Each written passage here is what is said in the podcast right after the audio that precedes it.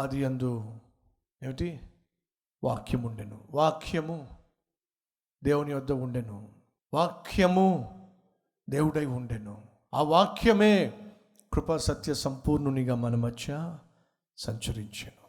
ఆ వాక్యమే ప్రభు అయిన యేసుక్రీస్తు, ఆ వాక్యమే మనుషుల్లో మార్పును తీసుకొస్తుంది. సహోదరి సహోదరులు, ఆ రోజు ప్రజల జీవితాలని బాగు చేయాలి, మార్చాలి అని చెప్పి నెహెమ్యా ఏం చేశాడో తెలుసా? ప్రత్యేకంగా వారందరిని ఒక చోటకు సమకూర్పింపు చేశాడు.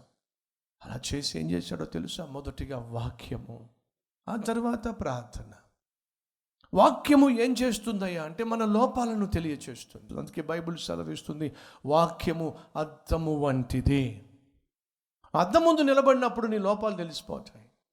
అలాగే వాక్యాన్ని నువ్వు విన్నప్పుడు నీ లోపాన్ని నువ్వు గ్రహించగలుగుతావు. ఆనాడు నెహెమ్యా ఏ రీతిగా కాకుండా ప్రజల జీవితాన్ని నిర్మించడానికి మూడు గంటల సేపు వారు నిలబడ్డారంటే మాటలు కాదు. ప్రియ సహోదరి సహోదరులు, జీవితాలను నిర్మించుకోవాలి అనే ఆశ దేవుని వాక్యం విన్నప్పుడు వారి జీవితంలో కలిగింది. నా బ్రతుకు బాగుండాలి, నేను పరిశుద్ధంగా జీవించాలి, నేను నా కుటుంబాన్ని కట్టుకోవాలి, నేను నా యవ్వన ప్రాయాన్ని కాపాడుకోవాలి, నేను కూడా దేవుని చేతిలో పనికొచ్చే పాత్రగా వాడబడాలి అని నీలో ప్రేరేపణను పుట్టించేది పరిశుద్ధమైన దేవుని వాక్యం. ఆ వాక్యాన్ని నువ్వు విన్నప్పుడు నీలో ఏం జరుగుతుందో తెలుసా? నువ్వు పస్తులుంటావు, ప్రత్యేకించుకుంటావు, పశ్చాత్తాపడతావు. దేవుని వాక్యం ఏం చేస్తుందో తెలుసా? నీలో ఉన్న పాపాన్ని బయట పెడుతుంది, నిన్ను పశ్చాత్తాపంలోకి నడిపిస్తుంది, నిన్ను ప్రత్యేకపరుస్తుంది, నిన్ను పరిశుద్ధపరుస్తుంది.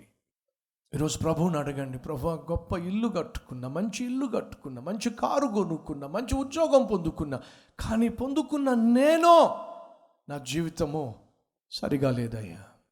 ఏం లాభం చెప్పు? ఎంత డబ్బు ఉంటే, బ్యాంక్ బ్యాలెన్స్ ఎంత ఉంటే, ఏ హోదా నీకుంటే, ఏ స్థానంలో నువ్వు ఉంటే, నీ జీవితం బాగోనప్పుడు ఏం లాభం చెప్పు? ఆనాడు నెహెమ్యా గమనించాడు, పట్టణాన్ని కట్టేశాను, ప్రాకారాలు నిర్మించేశాను, ప్రజల బ్రతుకు మాత్రం బాగోలేదు. మొదట వీళ్ళ జీవితాలు బాగుండాలి.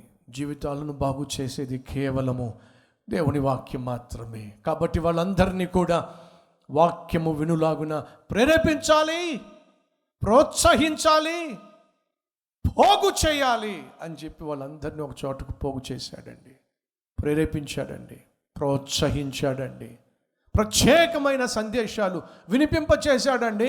పస్తులుండే విధంగా, ప్రత్యేకించుకునే విధంగా, పశ్చాత్తాపడే విధంగా పరిశుద్ధాత్ముడు ఆ ప్రజలను ఆయత్తపరిచాడు. ఈరోజు మన మధ్య ఎవరైనా ఉన్నారా?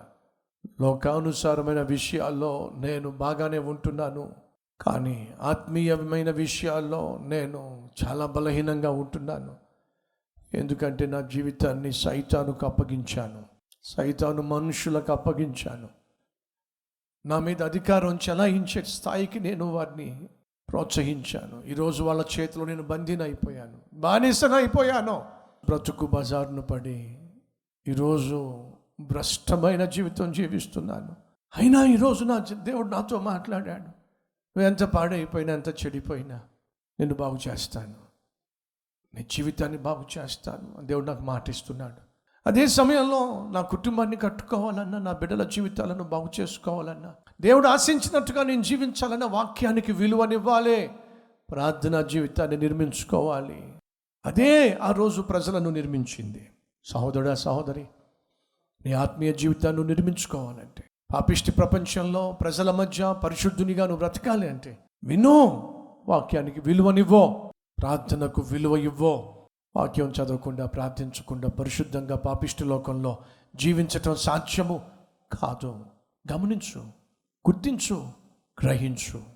ఈరోజు తీర్మానం తీసుకో, ప్రభువా, నా జీవితాన్ని పదిలపరిచే, నా జీవితాన్ని ప్రత్యేకపరిచే, నా జీవితాన్ని పరిశుద్ధపరిచే పరిశుద్ధ గ్రంథాన్ని ప్రతిరోజు చదివే మనసు నాకు దయచే. పరిశుద్ధుడైన దేవుని సన్నిధిలో మోకరించే కృప నాకు దయచే.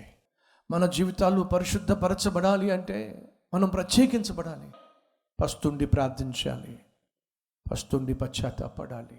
మీలో ఎవరైనా ఒకవేళ ఇంకా మీ జీవితాన్ని నిర్మించుకోకుండా, కానీ ఈరోజు నా జీవితాన్ని బాగు చేస్తానని చెప్పి నన్ను ప్రాణంగా ప్రేమించిన దేవుడు మాటిస్తున్నాడు. ఆ జీవితాన్ని బాగు చేయగలిగిన, పరిశుద్ధపరచగలిగిన, ఫలభరితంగా మార్చగలిగిన యేసయ్యకు నా జీవితాన్ని అప్పగిస్తాను అన్నవారు ఉన్నట్లయితే నాతో పాటు కలిసి ప్రార్థన చేస్తాడా?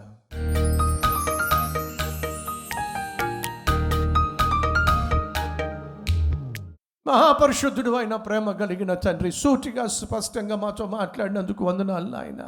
నెహెమ్యా అద్భుతమైన ఆత్మీయుడు, పట్టణాన్ని నిర్మించాడు, ప్రాకారములు నిర్మించాడు, కానీ ప్రజల జీవితాలు మాత్రం నిర్మించబడకపోతే అయ్యో నిర్మించిన పట్టణము ప్రాకారము ఏమవుతాయి?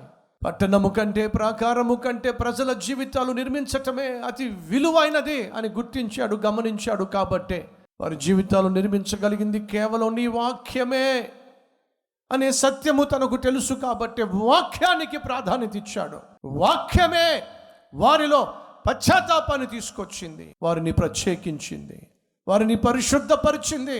ఈ వాక్యమే జీవితాలను బాగు చేస్తుంది, ఈ వాక్యమే కుటుంబములను నిర్మిస్తుంది, ఈ వాక్యమే పాపిని పశ్చాత్తాపంలోనికి నడిపిస్తుంది. నీ బిడ్డలను నాయన ఆశీర్వదించు, దీవించు, దీవెనకరముగా వారిని వారి కుటుంబములను మలచమని నీకే మహిమ, ఘనత, ప్రభావములు చెల్లిస్తూ యేసు నామం పేరట వేడుకుంటున్నాము తండ్రి. ఆమెన్.